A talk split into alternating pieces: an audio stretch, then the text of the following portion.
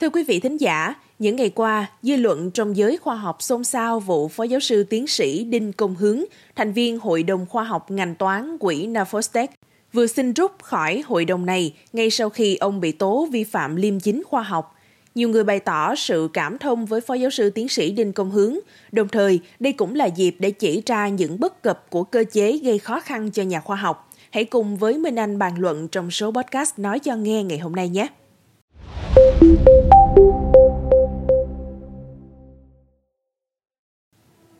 Nhà khoa học Việt Nam hiện nay dù kiếm được nguồn kinh phí về làm nghiên cứu, còn phải làm luôn chuyện quản lý và thậm chí là công việc của kế toán viên. Vấn đề mấu chốt nhất hiện nay là cơ chế tài chính cho nghiên cứu khoa học quá lạc hậu, kiềm hãm nhiều hoạt động nghiên cứu. Điều này cần phải thay đổi. Nhận định về sự việc của Phó Giáo sư Tiến sĩ Đinh Công Hướng, Giáo sư Tiến sĩ Phạm Văn Hùng, Trường Đại học Quốc tế, Đại học Quốc gia Thành phố Hồ Chí Minh cho rằng Nhà khoa học không có lỗi khi đã hoàn thành nhiệm vụ được trả lương tại trường đang công tác và được nhà trường cho phép tham gia các hoạt động hợp tác nghiên cứu khoa học với các đơn vị khác, vì việc hợp tác nghiên cứu là chuyện tốt. Chỉ khi nào nhà khoa học đó sử dụng cơ sở vật chất của trường đang công tác nhưng lại ghi nhận đơn vị mua bài mới là sai. Nghiên cứu về toán lý thuyết chủ yếu là sử dụng con người và có khi không cần phòng lab như các lĩnh vực khác. Tuy nhiên, về liêm chính thì phải có sự đồng ý của các đơn vị liên quan về cách ghi tên các đơn vị này.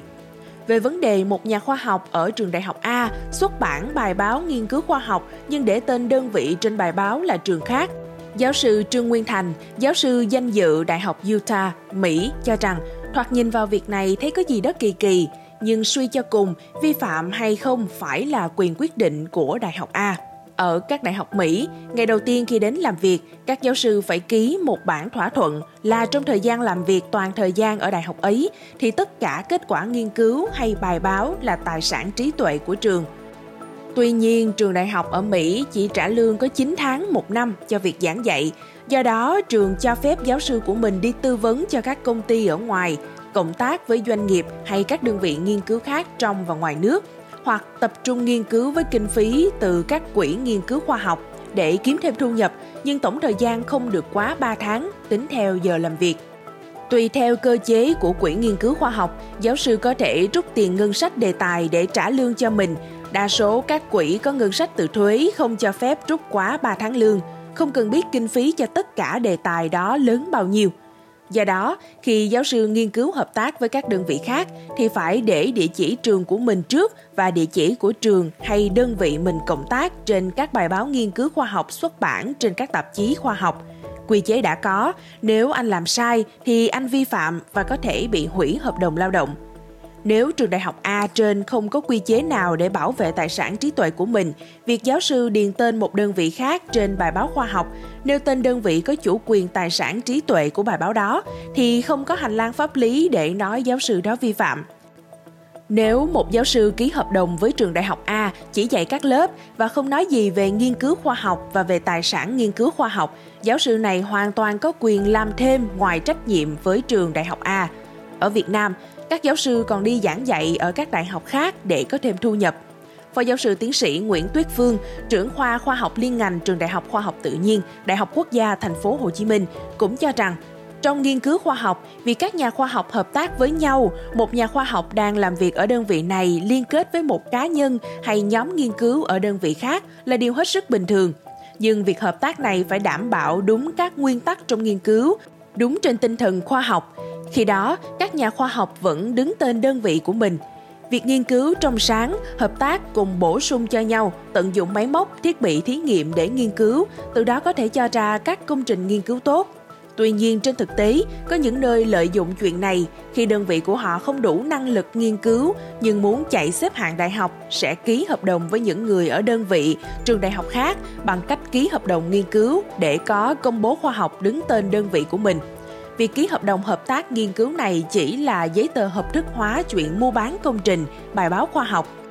Nhận định về cơ chế trong nghiên cứu khoa học hiện nay, Phó giáo sư Tuyết Phương cho rằng hiện nay các nhà khoa học còn bị ràng buộc nhiều thứ. Các nhà khoa học không thể ngồi một chỗ chỉ để nghiên cứu, làm khoa học một cách thoải mái mà phải làm rất nhiều thứ. Nhà khoa học phải lo về quản lý, thủ tục hành chính, lo kiếm tiền.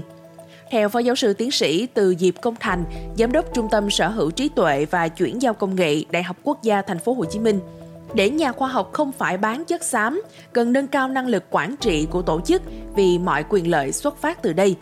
Cụ thể, cần quy định về liêm chính học thuật, trong đó quy định về đứng tên trên các ứng phẩm khoa học với danh nghĩa của đơn vị, quy định về hợp tác khoa học, quy định quản lý các ứng phẩm khoa học của đơn vị, cam kết của các cá nhân liên quan,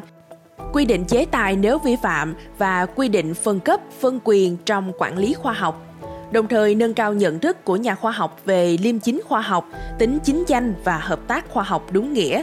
Bên cạnh đó là cơ chế kiểm tra, giám sát các hoạt động học thuật, phân quyền cho các tổ bộ môn kiểm tra, giám sát các hoạt động khoa học và công nghệ liên quan để kịp thời phát hiện và xử lý các vi phạm.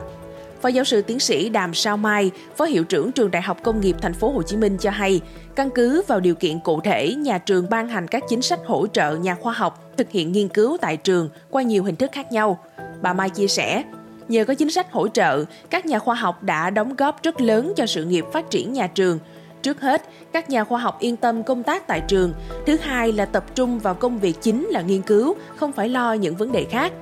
Theo tiến sĩ Hồ Quốc Tuấn, Đại học Bristol ở Anh, không nên xem việc mua bán bài báo khoa học kiểu không ghi tên trường mình công tác mà ghi trường khác nơi trả tiền là bình thường được. Vì đó là chiêu trò mua bài để nâng xếp hạng đại học. Bên cạnh rất nhiều chiêu trò qua mặt kiểm định để đạt chất lượng quốc tế khác. Việc này khiến xã hội không còn biết cái gì là thật, cái gì là bậy nữa, đồng thời khuyến khích đại bộ phận trong xã hội làm bậy, vinh danh tổ chức và cá nhân biết cách mua bán thành tích. Nếu chấp nhận những chuyện này, cách làm này thì ai làm nghiêm túc nữa? Đại học mà cả làng phong bạc sẽ nâng tầm toàn những người chạy theo phong bạc vì họ giỏi chơi cái trò đó và giảng viên, sinh viên có năng lực thật sự làm đàng hoàng sẽ bị điểm không cao, không thành tích, không được thúc đẩy đúng cách.